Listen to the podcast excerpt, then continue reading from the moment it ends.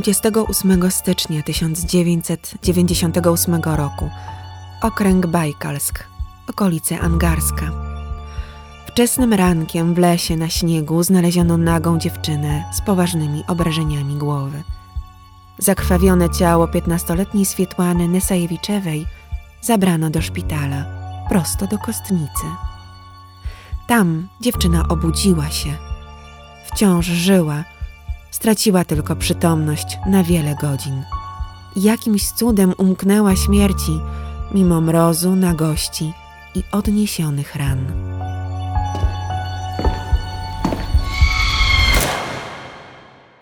Poprzedniego wieczoru sympatyczny kierowca radiowozu milicyjnego, ubrany w mundur, zaproponował Swietłanie podwiezienie do domu.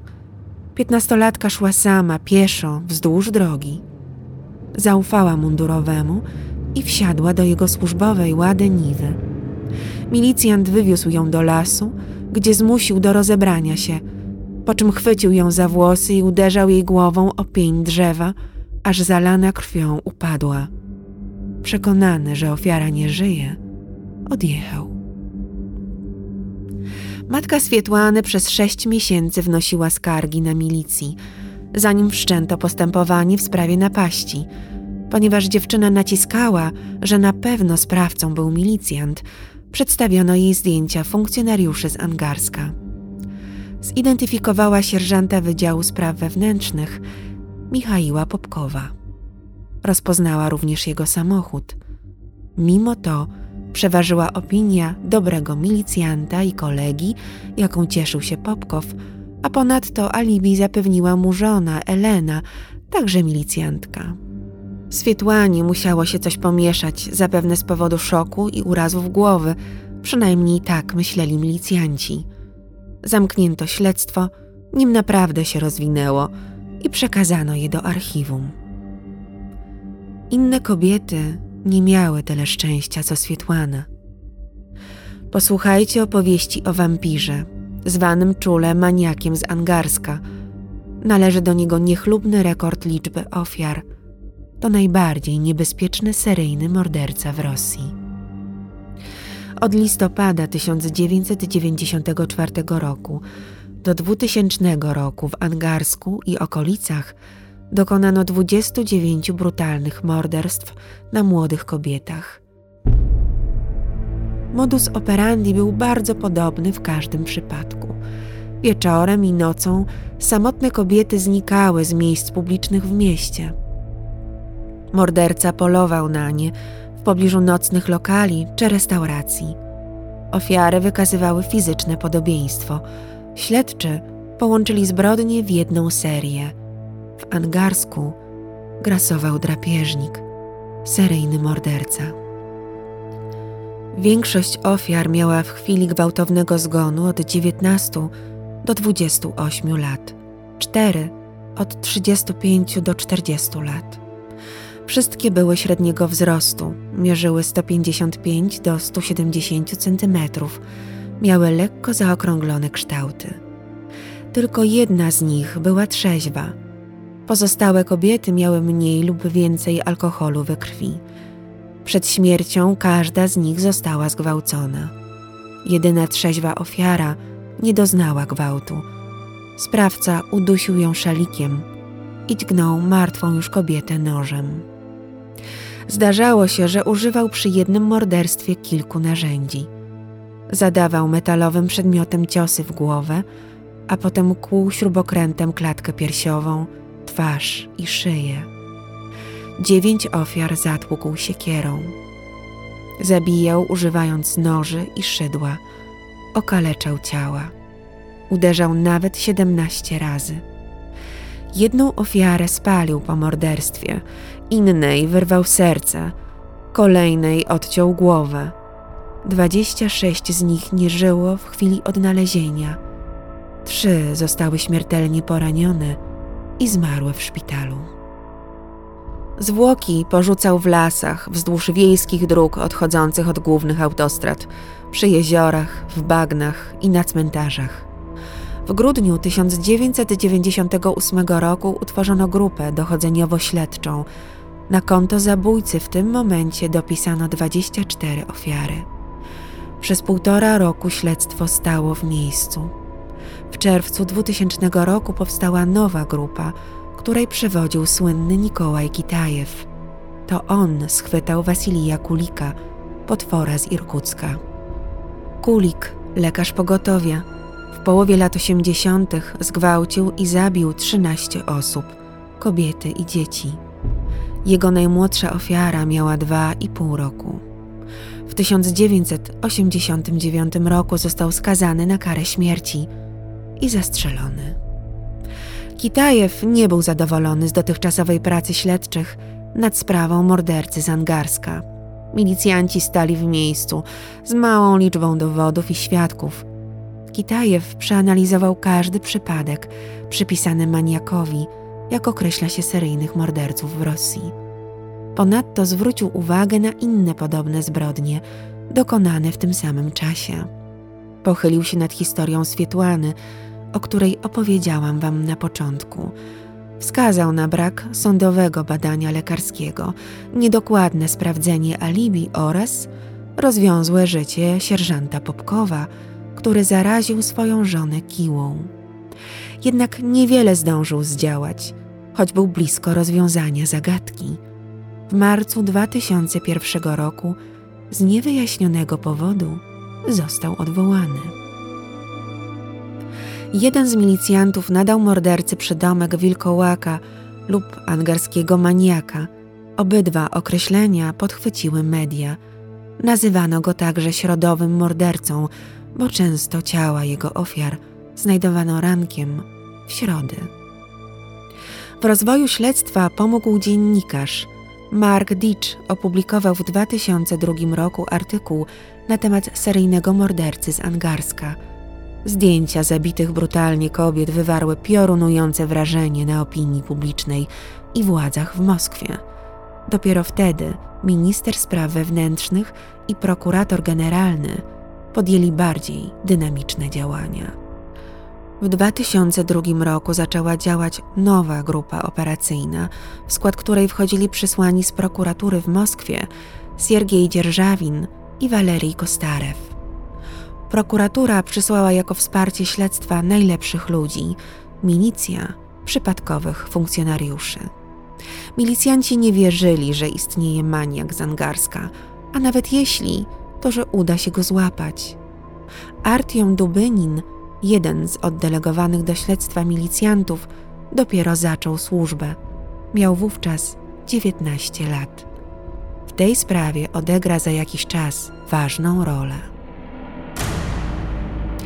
Dzierżawin i Kostarew zdołali zawęzić poszukiwania do 589 podejrzanych, którzy mieli do dyspozycji samochód Łada Niwa, grupę krwi B oraz doświadczenie pracy w milicji.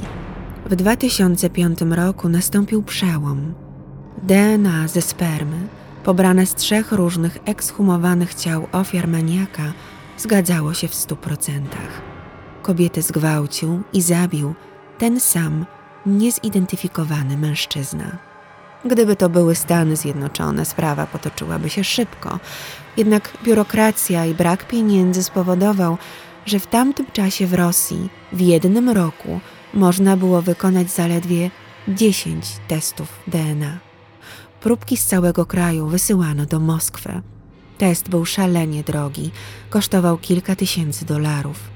Z czasem, gdy zaczęto wykorzystywać rosyjskie preparaty, testy staniały, można było zdziałać znacznie więcej w krótszym czasie. Przeanalizowano kolejne dokumenty, w których powinien pozostać ślad mordercy. W latach dziewięćdziesiątych w Angarsku każdy samochód, który nocą opuszczał miasto, był zatrzymywany i spisywany.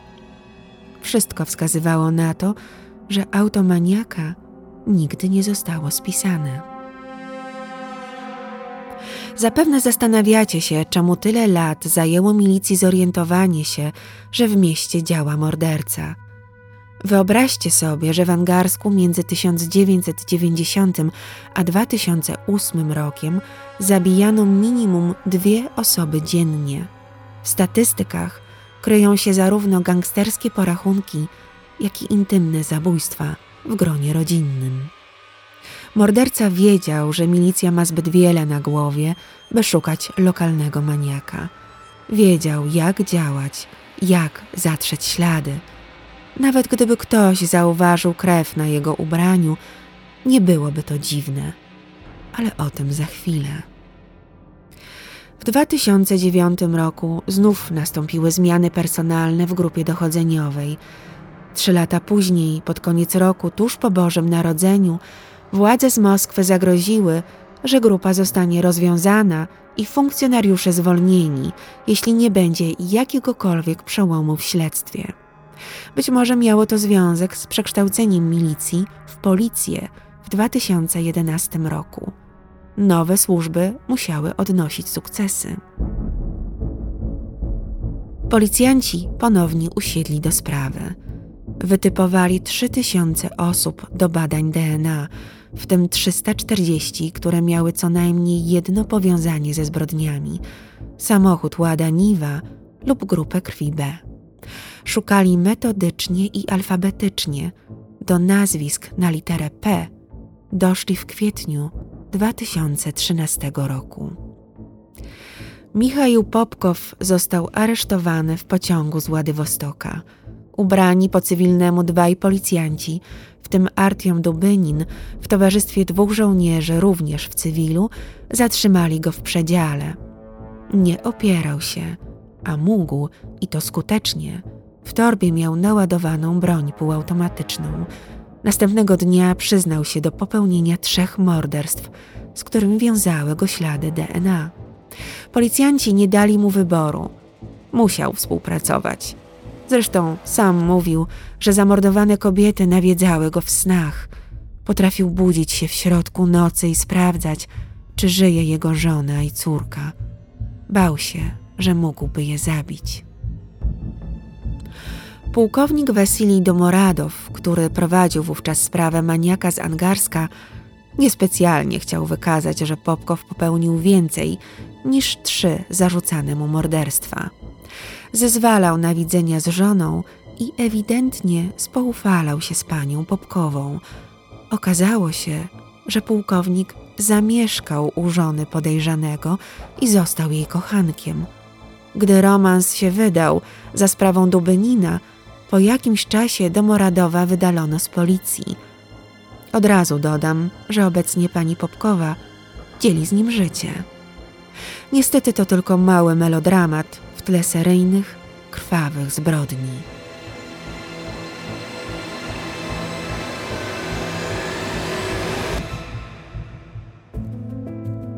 Michał Wiktorowicz Popkow urodził się 7 marca 1964 roku w Norylsku, w kraju krasnojarskim, azjatyckiej części Związku Radzieckiego. Norylsk to jedno z najbardziej wysuniętych na północ miast na świecie. Popkow urodził się w specyficznym miejscu. Miasto zbudowali w latach 30. XX wieku więźniowie wielu okolicznych łagrów. Uwięzieni w Norylłagu i Gorłagu oraz uwolnieni z innych radzieckich obozów stanowili główną grupę mieszkańców. Norylsk był wielkim obozem przymusowej pracy. Do dziś jest miastem zamkniętym. Nie ma połączenia drogowego z resztą Rosji. Można się do niego dostać wyłącznie drogą powietrzną i wodną. Przyjazd do miasta wymaga zgody FSB, Federalnej Służby Bezpieczeństwa Federacji Rosyjskiej. W Norylsku więźniowie wznieśli największy na świecie zakład wytopu metali ciężkich. Zimą śnieg jest tam czarny, a w powietrzu cały rok unosi się zapach siarki. Średnia długość życia mieszkańców Norylska jest krótsza nawet o 10 lat w stosunku do innych regionów Rosji.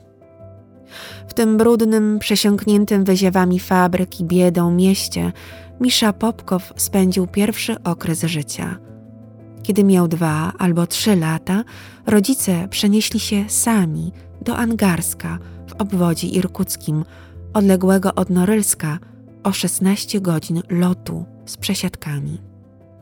Misza został z dziadkami. Chłopiec nie wiedział, że jego matka była w ciąży.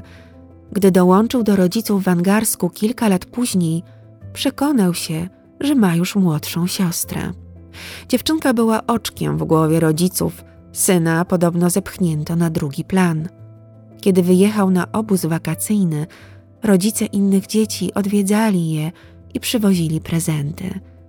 Misza nie miał gości. Zawiedziony uciekł i sam wrócił do domu. W mieszkaniu zastał pijanych rodziców i matkę uprawiającą seks z kolegą ojca. Obecnie Popkow wypiera się tej historii. Podtrzymuje wersję, że miał idealny, dobry dom. Również matka, Antonina Popkowa, zaprzeczała, jakoby upijała się i maltretowała chłopaka. Michaił starał się uczyć jak najlepiej w szkole, by zaskarbić sobie uwagę i miłość rodziców. Był zdyscyplinowany. Skończył technikum mechaniczne. Po szkole odbył służbę wojskową w Mongolii. Przed i po wojsku pomagał ojcu kopać groby na cmentarzu. Nie bał się pracy fizycznej. Był silny i sprawny. Przed rozpoczęciem służby zasadniczej zostawił dziewczynę w Angarsku – gdy wrócił po dwóch latach, była już z kimś innym i miała dziecko. Doszły też słuchy do niego, że jego siostra mieszkająca na Sachalinie prowadzi rozwiązły tryb życia. Pije i spotyka się z wieloma mężczyznami. Zabrał ją stamtąd i przywiózł do Angarska. Według śledczych kolejne trudne przejścia wpłynęły mocno na niego. Dzięki nim podsycał w sobie nienawiść do kobiet, które piły alkohol i prowadziły swobodny tryb życia. Po powrocie z wojska dostał pracę jako mechanik w miejscowej fabryce, potem na stanowisku kierowcy. W 1987 roku za namową dawnego kolegi z klasy zmienił pracę i przeszedł do służb. W latach 90. pracował jako oficer dyżurny w komisariacie numer 1 w Angarsku – Michaił okazywał życzliwość i nie wchodził w konflikty. Koledzy, nawiązując do uśmiechu, który nie schodził z jego twarzy, przezywali go Misza Smile, Misza Ulipka lub Misza Gwynplaine. Gwynplaine, czyli człowiek, który się śmieje, to tragiczna postać literacka i filmowa stworzona przez Wiktora Hugo, pierwowzór Jokera z serii o Batmanie. Dmitrij, kolega z pracy, na wieść o jego aresztowaniu powiedział: Kiedy przeczytałem o nim w gazecie, dosłownie się zakrztusiłem, bo kiedyś z nim pracowałem i myślałem, że go znam. Był absolutnie normalnym człowiekiem. Lubił biatlon. Raz na służbie zastrzelił gwałciciela podczas aresztowania. Było śledztwo i nie został ukarany.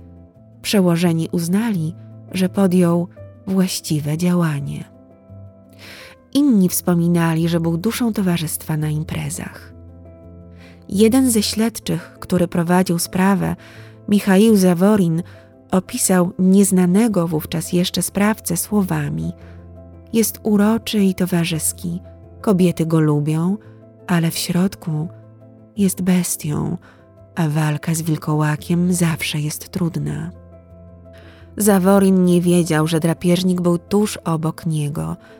Sympatyczny sierżant Popkow miał drugą, mroczną twarz. Michaiło żenił się z dwa lata młodszą od siebie Eleną Pawłowną, również policjantką, koleżanką z pracy. Państwo Popkow mieli jedną córkę, Jekaterinę. Michaił uchodził za dobrego męża i ojca, wzorowego funkcjonariusza – Sąsiedzi złego słowa o nim powiedzieć nie mogli. Uprzejmy, rzadko pił alkohol, pomocny. W 1992 roku, pewnego dnia, wracając ze służby, zobaczył w pobliżu domu swoją ukochaną córkę, pięcioletnią Katię. Dziewczynka zmarzła, ubrana tylko w lekki sweterek. Powiedziała ojcu, że matka jest z nieznajomym wujkiem, i dlatego jest na dworze sama, bo wysłali ją na spacer. Kiedy Michał wrócił do domu, Elena była zadowolona i uśmiechnięta. Mąż znalazł w koszu na śmieci dwie butelki po piwie i zużytą prezerwatywę. Żona przyznała się do zdrady. Potem wszystko wróciło na dawne tory. Nie robił jej wyrzutów. Chciał, by córka wyrosła w pełnej rodzinie. Jednocześnie zaczął jeszcze bardziej maniakalnie nienawidzić kobiet, które zdradzały, oszukiwały i upijały się. Swoimi morderstwami mścił się, podejrzewając, że żona wciąż go zdradza. Ofiary zazwyczaj były nietrzeźwymi młodymi dziewczynami, które uważał za niemoralne. Sądził, że oczyszcza miasto Angarsk z kobiet upadłych. I tak uważa do dziś. Pierwszego morderstwa dokonał, jak to określił, spontanicznie, bez planu. Poczułem, że chcę zabić kobietę, której właśnie zaproponowałem podwiezienie, powiedział. Pili alkohol i kłócili się. Nagle uderzył ją w głowę butelką szampana i zabił. Angarsk w obwodzie irkuckim, czyli blisko granicy z Mongolią, podobnie jak Norylsk, zbudowali więźniowie i eks-więźniowie obozów pracy, choć oficjalna wersja głosiła, że do budowy zwieziono byłych żołnierzy. Po zakończeniu prac więźniowie osiedlili się w nowym mieście. Jeszcze w latach dziewięćdziesiątych grasowało tu wiele gangów, choć społeczność liczyła niewielu mieszkańców. Dziś Angarsk zamieszkuje ponad 220 tysięcy ludzi. Na ulicach toczyły się kryminalne wojny. Zginęło w nich też wiele kobiet. Dlatego początkowo, jak mówiłam już wcześniej, nie połączono morderstw w serię. Do 1995 roku nikt nie sądził, że zbrodnie są ze sobą powiązane. Trupy kobiece znajdowano raz lub dwa razy w tygodniu. W 1998 roku nastąpiło przesilenie. Zbrodni było bardzo dużo. Dwudziestoletnia Tatiana Martynowa i dziewiętnastoletnia Julia Kuprikowa zostały znalezione martwe 29 października 1998 roku na poboczu drogi na przedmieściach Angarska. Tatiana dostała od siostry bilet na koncert, z którego nie wróciła do domu. Była matką małego dziecka i żoną 24-letniego Igora, któremu nie za bardzo podobał się pomysł wyjścia na koncert. Mimo to poszła bez niego z koleżanką Julią. Rano 29 października Igor zadzwonił do siostry Tatiany i powiedział, że wciąż jej nie ma, także Julia nie wróciła do domu. Igor poszedł na milicję, która zgłoszenie o zaginięciu zamierzała przyjąć dopiero za trzy dni. Tego samego dnia wieczorem pewien mężczyzna odnalazł nagie zwłoki kobiet we wsi Meget pod Angarskiem. O pierwszej w nocy Igor i siostra Tani poszli na milicję. Jeszcze nie powiadomili rodziców dziewczyny. Igor załamał się, powtarzał w kółko: Ona została zabita, została zabita. Ciała dziewczyn leżały obok siebie. Obie zostały zgwałcone, zabite i pocięte. Olek, starszy brat Tani, przyleciał z Moskwy i jako jedyny z rodziny podjął się identyfikacji zwłok. Ledwo zniósł widok okaleczonego ciała. Nikt poza nim nie odważył się wejść do kostnicy. Podczas pogrzebu trumna Tani była otwarta. Jej twarz była nietknięta, poraniony natomiast tył czaszki i ciało. Trumny Julii zamknięto. Jej twarz była zmasakrowana. Matka Tani zmarła w wieku 66 lat w 2007 roku. Do końca życia próbowała znaleźć sprawcę. Udawała się do wielu jasnowidzów i mediów. W 1998 roku Michał Popkow awansował na podporucznika milicji. Ku zaskoczeniu przełożonych i kolegów złożył rezygnację i odszedł na emeryturę.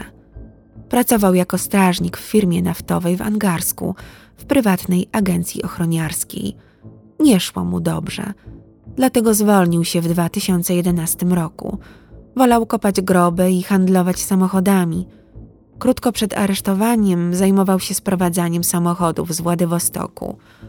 Od 1998 roku nie mógł już wykorzystywać milicyjnej łady. Poruszał się prywatną czarną Hondą Civic. Do tego auta również wsiadały niczego nie podejrzewające kobiety, liczące na podwiezienie lub krótką przygodę z miłym mężczyzną. Przez te wszystkie lata nikt go nie podejrzewał.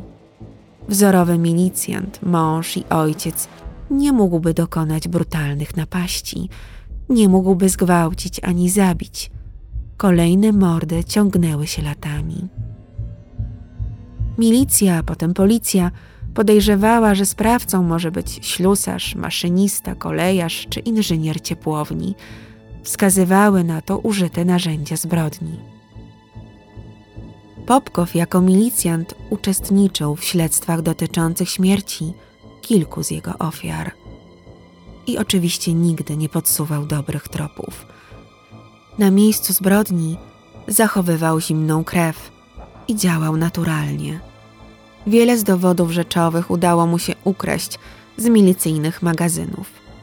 Gdy w 2002 roku zaczęła prężniej działać kolejna grupa dochodzeniowo-śledcza, Misza już nie pracował w milicji, natomiast jego żona wciąż była zatrudniona w biurze paszportowym. Zaczął przejawiać więcej ostrożności. Zabijał dwa razy w miesiącu. Kiedy złapano go w 2013 roku, twierdził, że 13 lat wcześniej przestał mordować. Zaraził się chorobą weneryczną od jednej z ofiar i stał się impotentem. Przyznał się początkowo do zabicia trzech, a potem 24 kobiet. Policja podejrzewała go o 29 mordów. Stopniowo zdobywała wiedzę o kolejnych ofiarach od samego Popkowa. Mordował w Angarsku, Irkucku, Władywostoku. Po aresztowaniu Popkowa, Wiktoria, siostra Tani, zamordowanej wraz z Julią, zdała sobie sprawę, że go zna – Oboje uczestniczyli w zawodach biatlonowych. Pamiętam go jako wysokiego, szczupłego mężczyznę. Zawsze był sam. Jego spojrzenie chytre i śliskie. Myślę, że takim ludziom po prostu nie wolno żyć. Ta bestia odebrała życie mojej siostrze, która miała tyle szczęśliwych lat przed sobą. Zostanie ukarany przez prawo i przestępcy w więzieniu też go ukarzą. Jestem tego pewna że pewnego dnia zapłaci za wszystkie morderstwa. Psychiatrzy zdiagnozowali u Popkowa manię homicydalną, stan, w którym osoba odczuwa irracjonalne pragnienie zabicia kogoś. Uznano go jednak za w pełni poczytalnego, zorganizowanego seryjnego mordercę. W styczniu 2015 roku skazano go po raz pierwszy na dożywocie za gwałty, 22 morderstwa i dwie próby morderstwa. Gdy go złapano, jego córka miała już 26 lat. Była nauczycielką w szkole. Zarówno Katia, jak i matka, która dwukrotnie dawała mężowi alibi, nie zostały uznane za wspólniczki. Popkow przyznał się do następnych 59 mordów w przeciągu trzech kolejnych lat. Opowiedział, gdzie ukrył zwłoki, wskazywał na charakterystyczne cechy wyglądu i strój ofiar. W poniedziałek, 10 grudnia 2018 roku, sąd w Irkucku skazał go za 56 z 59 dodatkowych morderstw, których dokonał od 1992 do 2007 roku. W przypadku trzech zbrodni policja nie znalazła wystarczających dowodów. Popkow wysłuchał wyroku w tradycyjnej, metalowej klatce. Pobił krwawe rekordy Andrzeja Cikatiło i Aleksandra Piczuszkina, szachownicowego mordercy. Cikatiło został osądzony za 52 morderstwa i stracony w 1994 roku. Piczuszkin za odebranie życia 48 osobom odsiaduje zasądzone w 2007 roku dożywocie. Podczas wystąpienia w sądzie w Irkucku sędzia Paweł Rukawisznikow zapytał Popkowa, ile kobiet zabił. Ten wzruszył ramionami i odpowiedział: Nie mogę powiedzieć dokładnie, nie prowadziłem ewidencji. Nie wypierał się zbrodni. Pełni przyznaje się do winy. Popełniając morderstwa, kierowałem się moimi wewnętrznymi przekonaniami. Popkow został skazany na drugie dożywocie. Opinia publiczna domagała się kary śmierci, ale nie było to możliwe. Od 1996 roku obowiązuje moratorium na wykonywanie kary śmierci w Rosji w związku z wejściem Federacji Rosyjskiej do Rady Europy. Oficjalnie zniesiono ją w 2009 roku. Jest to o tyle ciekawe, że niewygodnych ludzi truje się w tym kraju lub likwiduje w inny sposób, albo dobija w koloniach karnych. Czynności śledcze, obecność na miejscu zbrodni i udział w poszukiwaniu zwłok były sposobem na wyrwanie się z więzienia.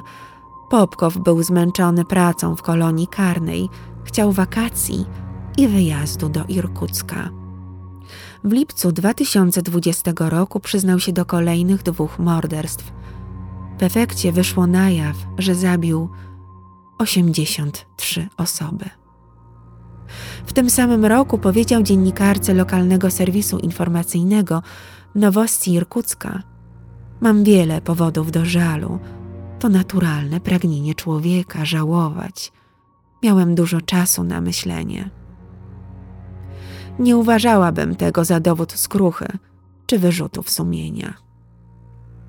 4 czerwca 2021 roku angarski sąd miejski uznał go winnym dwóch kolejnych morderstw. Skazał na 9 lat i 8 miesięcy więzienia oraz dwa dożywocia. Oczywiście łączną karą wciąż pozostaje dożywocie w kolonii karnej o zaostrzonym reżimie. Michał Popkow przebywa w kolonii karnej dla najbardziej niebezpiecznych rosyjskich więźniów przy granicy z Kazachstanem. Jeszcze w 2020 roku pracował w więziennej szwalni, szyjąc mundury i maseczki. Torbielewski Syntrał mieści się w Torbiejewie, miasteczku zamieszkanym przez ledwie 9 tysięcy mieszkańców. Oficjalnie jednostka nazywa się Federalna Instytucja Państwowa, Kolonia Więzienna nr 6 Urzędu Federalnej Służby Więziennej w Republice Mordowii. Jest to jedna z siedmiu specjalnych reżimowych kolonii poprawczych dla więźniów skazanych na dożywocie w Rosji. Przywożeni są z różnych regionów kraju. Jeśli siedzą w celach po dwóch, psycholog po badaniu określa, czy mogą być razem. Kamery nadzorują ich całą dobę. Miejsce pełni tę funkcję od 2015 roku. W 2010 roku Putin zadeklarował, że archipelag Gułak Sołżenicyna powinien być lekturą dla wszystkich rosyjskich uczniów. W Polsce również jest lekturą, która ma charakter przestrogi przed popełnieniem błędów i okrucieństw z przeszłości. Putinowi zapewne chodziło raczej o podtrzymanie tradycji i przyzwyczajanie nowych pokoleń do takiej formy karania nieposłuszeństwa w Rosji. Popkowi odebrano milicyjną rentę w wysokości 24 tysięcy rubli miesięcznie. Złożył apelację, by ją odzyskać. Argumentem była współpraca z policją. Jak mówiłam, nie okazał skruchy. Magazyn Life opublikował informację, że chciał w więzieniu popełnić samobójstwo. Rosjanie zaprzeczają tej pogłosce. Popkow zbyt mocno kocha życie – adaptuje się szybko do nowych warunków. Przetrwa, niczym karaluch. Jest zdrowy, w dobrej kondycji fizycznej. Jako 58-latek potrafi 50 razy z rzędu podciągnąć się na drążku. Pali papierosy. Córka Katia wyjechała z Angarska. Wyszła za mąż, zmieniła nazwisko. Martwi się, że jej dzieci odziedziczą po dziadku rządzy zabijania. Obecnie ma 35 lat. Niektórzy policjanci wierzą, że mogło być znacznie więcej ofiar, nawet 200. Tak twierdzi Ewgenij Karczewski, oficer prowadzący śledztwo w 2020 roku. Uważa za niemożliwe, by Popkow nagle przestał mordować. Historia rosyjskiego wilkołaka bardzo przypomina postać i zbrodnie seryjnego mordercy i nekrofila Garego Ridgwaya. Nienasycony seksualnie lakiernik samochodowy z Salt Lake City zabił co najmniej 48 kobiet. Wybierał na ofiary prostytutki, gwałcąc je i mordując, karząc za rozwiązłość – w latach 1982-1991 dusił kobiety w okolicach Seattle. Ich ciała porzucał niedaleko rzeki Green River, stąd jego przydomek Green River Killer. Wrzucał je do wody albo zostawiał na wysypiskach. Potem wracał do rozkładających się ciał i onanizował się nad nimi. Ujęto go 30 listopada 2001 roku dzięki badaniom DNA pobranym ze spermy pozostawionej na zwłokach ofiar. Dziś nadal siedzi w więzieniu. W 2003 roku skazano go na 50 wyroków dożywocia. Opracowując materiał o maniaku z Angarska, myślałam także o różnych maniakach z Ukrainy. Mam nadzieję, że wciąż, mimo wojny, pozostają w zamknięciu tak jak Popkow – z daleka od potencjalnych ofiar.